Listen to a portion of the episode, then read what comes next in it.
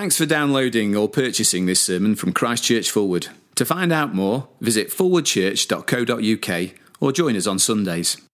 Nahum chapter 2, beginning to read at verse 1.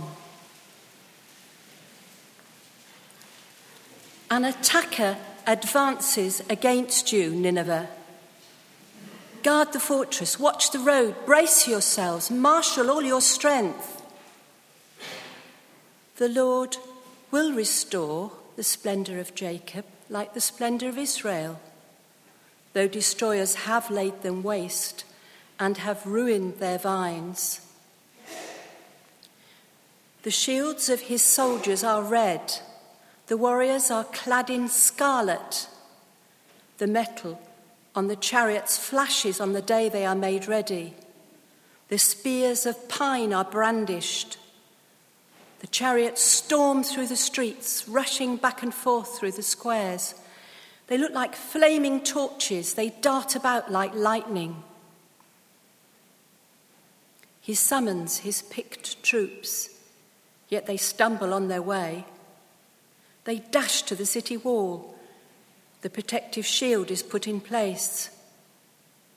The river gates are thrown open, and the palace collapses. It is decreed that the city be exiled and carried away. Its slave girls moan like doves and beat upon their breasts. Nineveh is like a pool and its water is draining away. Stop! Stop! They cry. But no one turns back. Plunder the silver, plunder the gold. The supply is endless, the wealth from all its treasures. She is pillaged, plundered, stripped. Hearts melt, knees give way, bodies tremble. Every face grows pale. Where now is the lion's den, the place where they fed their young? Where the lion and lioness went and the cubs with nothing to fear. The lion killed enough for his cubs and strangled the prey for his mate, filling his lairs with the kill and his dens with the prey. I am against you, declares the Lord Almighty. I will burn up your chariots in smoke, and the sword will devour your young lions. I will leave you no prey on earth. The voices of your messengers will be no longer heard. We've just been singing, Oh, look and see our God. Father, we would pray tonight that as we look at the pages of your word, and Nahum 2, that we would look and see our God in great power and in judgment. And as we do so, would we also celebrate the power of the cross? Um, we pray that tonight you would help us to be those who run back afresh to the cross, we pray. In Jesus' name, amen. Sometimes it can be hard to imagine what the future will be like. I'm not talking about tomorrow, that's easy. I'm sure we can all imagine what tomorrow will be like the alarm going off, our normal routines, the, the walk to school, the commute, um, the, just the, the, normal chores of life. We can, we can picture that kind of future. I, I'm not talking about that. I'm talking about the kind of future where in the present it's hard and sad and difficult.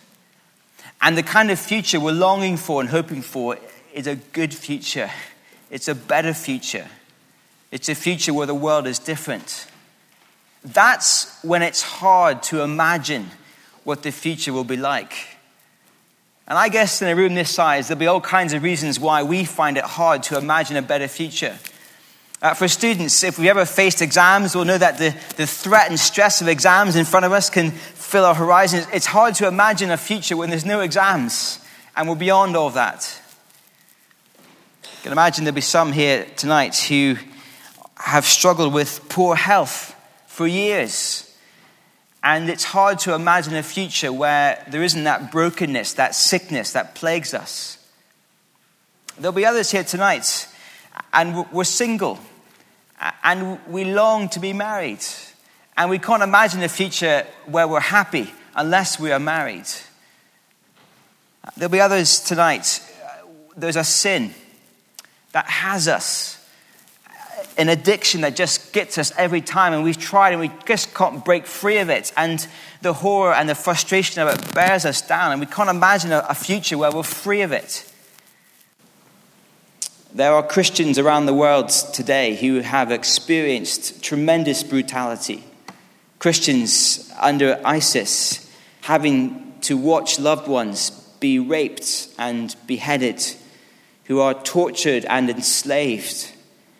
And in that context, it is hard to picture a future that is better. Nahum 2 is written to a people who are struggling to imagine a better future. We saw last week that uh, Nahum sees a vision that the Lord shows him about events that will take place in the future, and they are, are things that are hard to imagine. Nineveh, the great capital of Assyria, that cruel and vast empire that had for centuries plagued Judah and threatened her and, and almost overwhelmed her.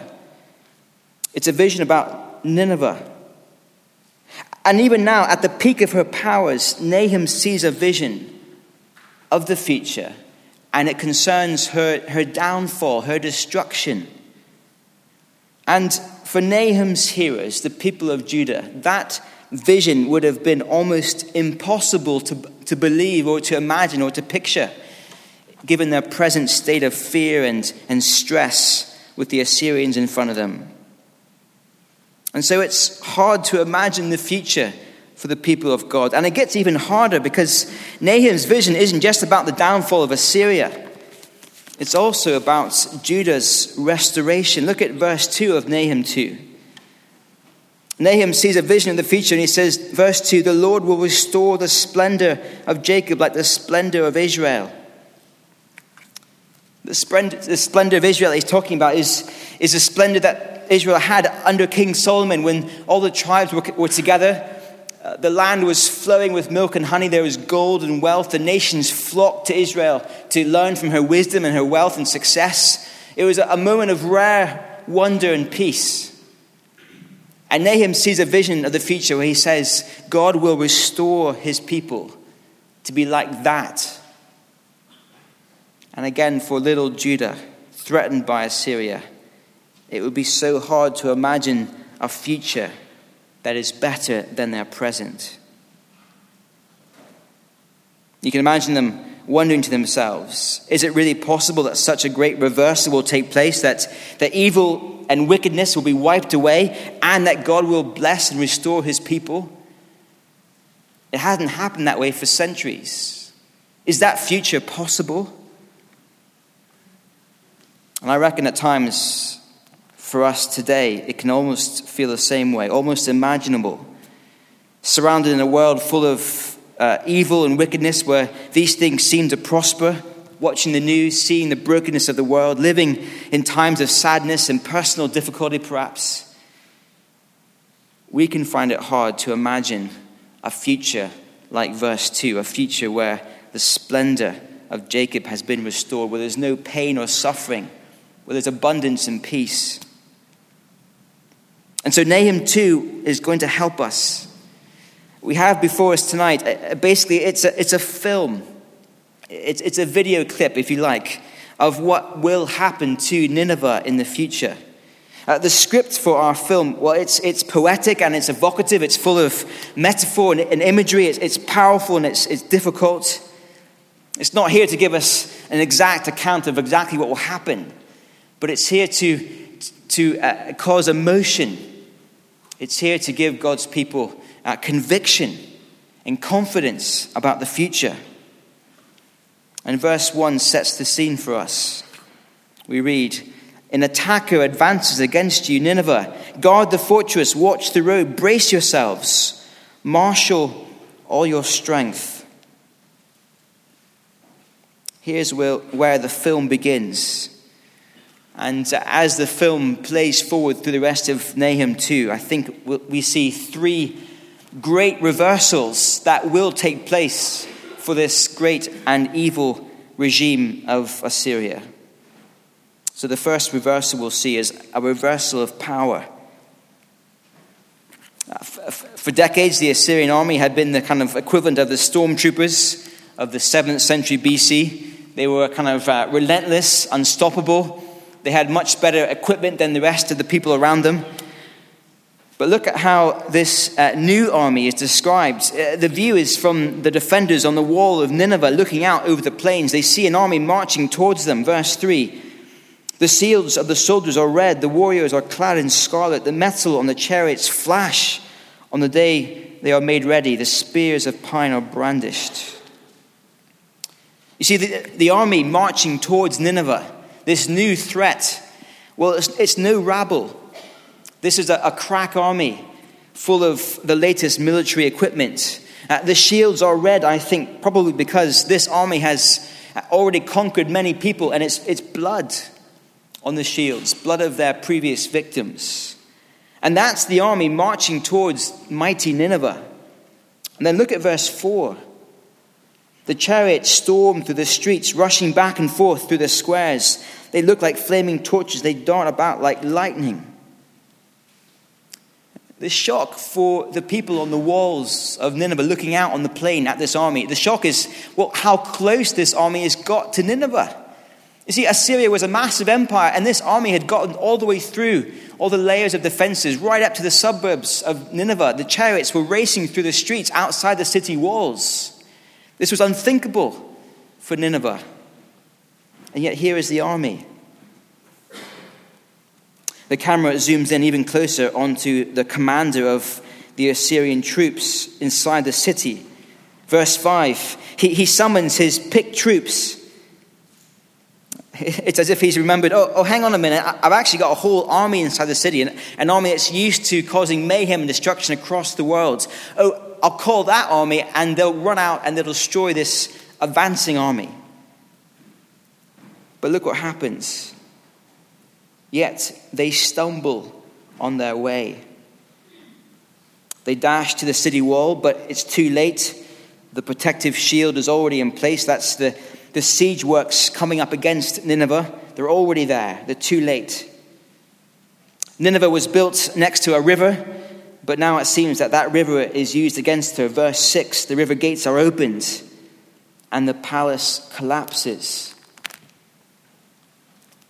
Imagine this scene at the beach on a summer's day. Uh, children uh, working away on a, on a sandcastle with uh, turrets and walls and perhaps even a moat, spending hours just carefully sculpting everything, and they step back and they, they admire their handiwork. Um, and it lasts for what? How long? Until the next tide come, comes washing in. And the water comes and just melts away the sandcastles and turrets and moats, all gone in, in a moment when the waters come. That's the picture here. But what's melting, it's no sandcastle. It's, it's the seat of Nineveh's power, the palace itself, all gone in a moment. And so, what's the outcome for Nineveh? Verse 7 It is decreed that the city be exiled and carried away.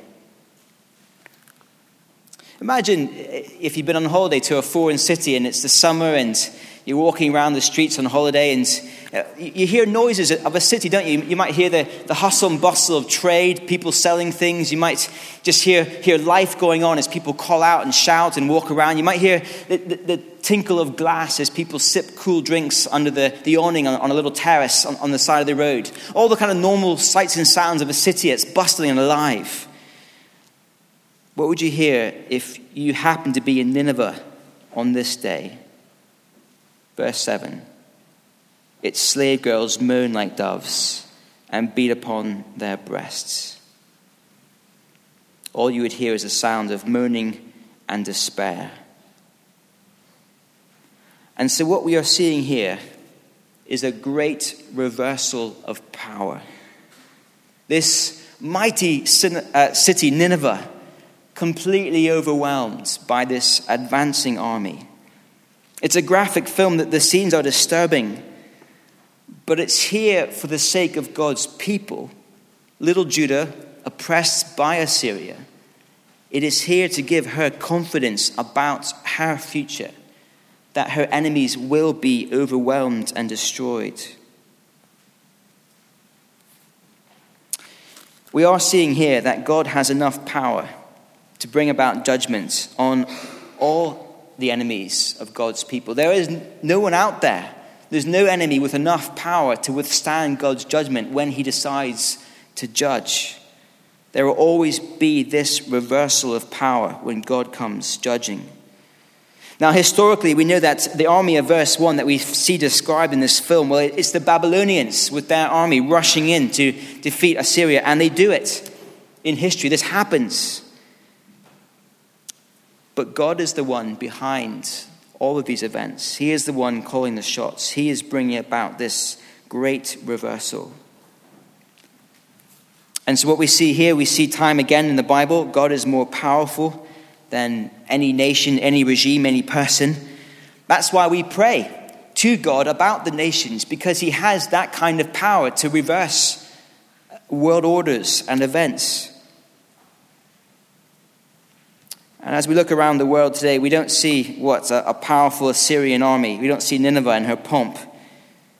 But we do see many threats, many acts of evil many ways in which God's people are oppressed by wicked forces. What a comfort for Christians under the persecution of ISIS to know that even though they experience dreadful power against them now, that one day that power will be reversed when God judges that kind of wickedness. A few years ago, I was um, heading back from a wedding on, on a train, and um, I got chatting to the person next to me. And uh, it turns out that she was studying for a master's in international development. And so I asked her, I guess quite a cheeky question. I, said, um, given the state of the world, given the reality of all the, the suffering and the, the difficulties in the world around us, I said, what's the answer? What's the plan to develop the world, to make it a, a better place? And she thought for a while and said, Do you know, we, we hear all kinds of theories and we look at all kinds of models for, for change. But she said, you know, none of it seems to work. Not in a lasting, enduring way. There's, there's so much brokenness in the world. Lasting change seems so difficult. Well, she was very honest. And humanly speaking, that is true. Given the, the sinfulness and wickedness of this world, there isn't anything out there that can bring about a lasting reversal. But not so with the God of the Bible.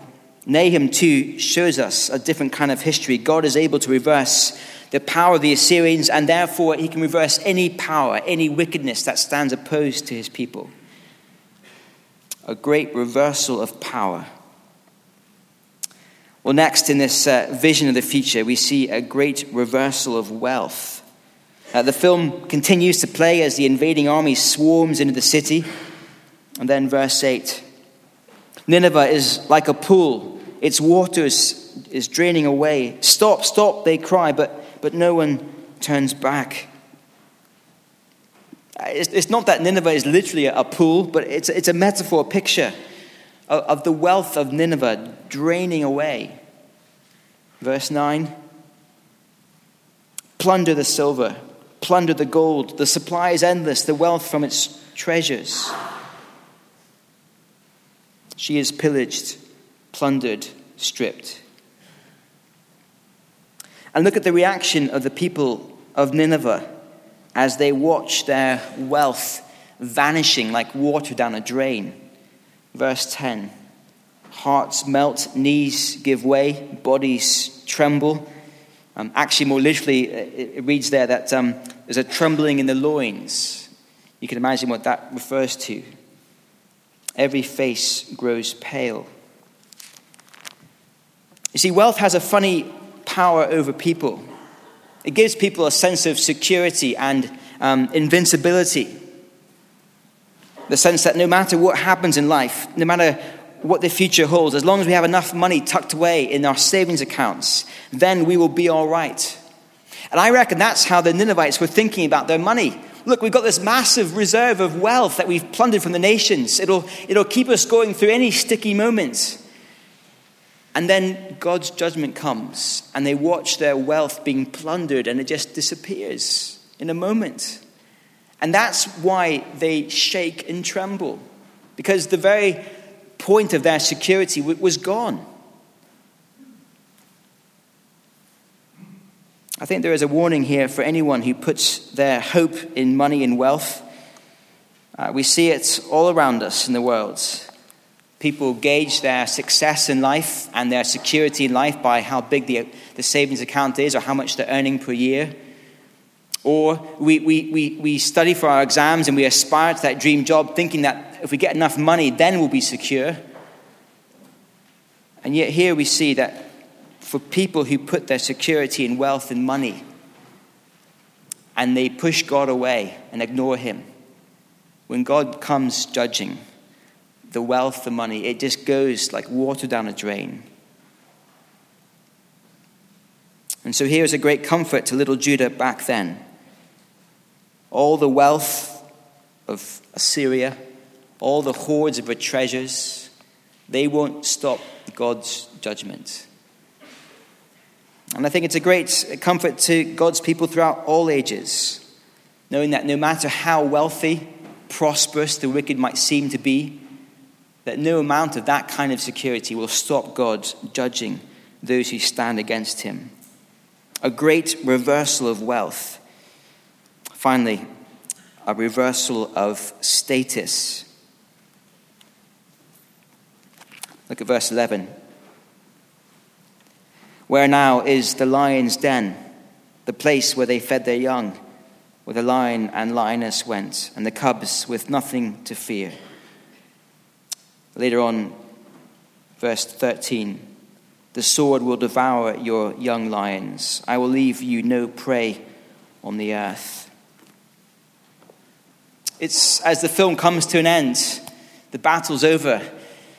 It's a, it's a, it's a song of mockery against Nineveh.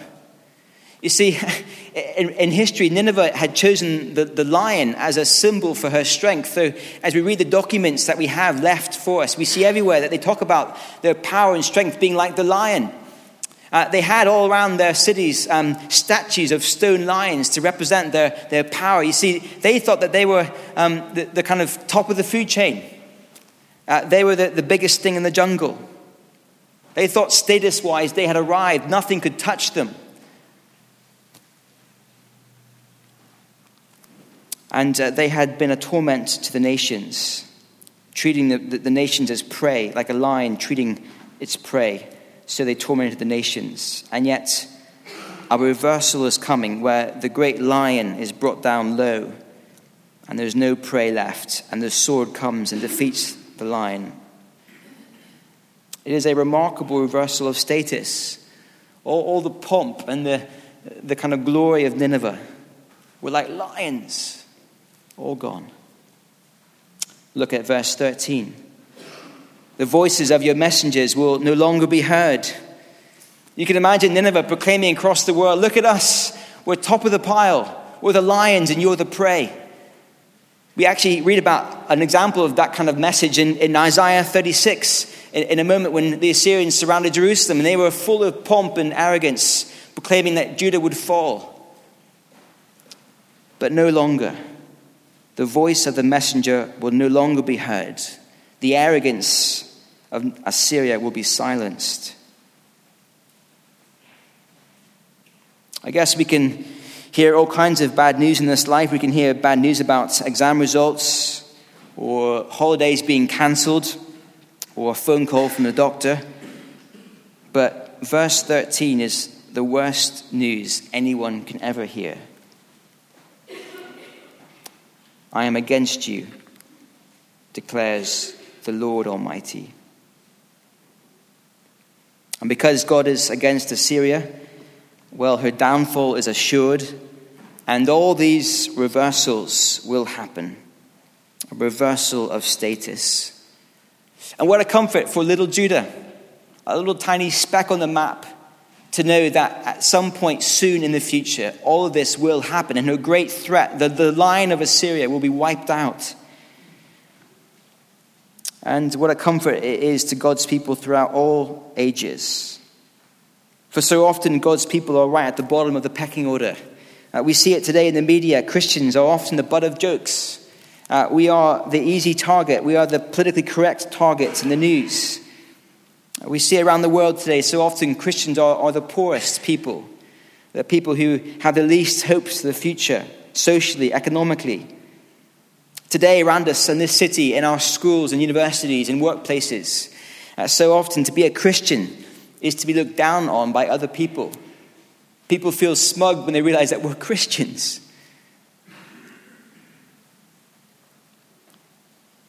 And yet, the very people who shun Christianity, perhaps the ones who feel so complacent, perhaps even cocky, the boastful ones.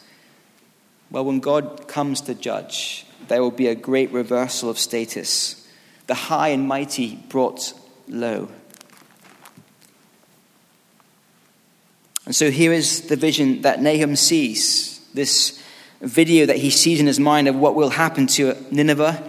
And we know from history that it did happen that the great city fell and was destroyed. And so, as we move to a close, how should we apply Nahum 2 to ourselves tonight? We, have had maybe perhaps a few hints along the way, but I want to finish with two final thoughts about how we should uh, use Nahum 2 in our hearts. I think Nahum 2 helps us to take the words of Jesus seriously. Many people feel uncomfortable about the words of judgment in the Old Testament. They prefer to go forward to the New Testament and focus on the words of, of love and acceptance we find there. But we do find similar warnings on the lips of Jesus. For example, in Matthew 25, we discover that it is Jesus himself who will judge all people personally when he returns. And for those people for whom God is against, when Christ does return, Matthew 25, verse 41 says these words on the lips of Jesus Depart from me, you who are cursed, into the eternal fire prepared for the devil and his angels.